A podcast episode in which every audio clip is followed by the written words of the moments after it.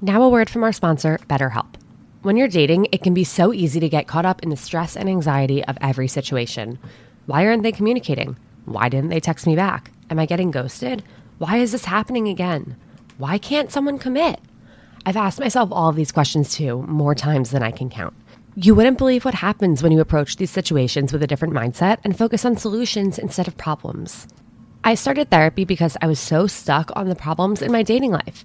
My therapist helped me learn why I was ending up in the same situations over and over and helped me come up with a different way and a different mindset to approach dating. If you're thinking of giving therapy a try, BetterHelp is a great option. It's convenient, accessible, affordable, and entirely online. Get matched with a therapist after filling out a brief survey and switch therapists anytime. Whether you want to be a better problem solver or a better dater, therapy can get you there. Visit betterhelp.com slash other people today to get ten percent off your first month. That's betterhelp.com slash other people.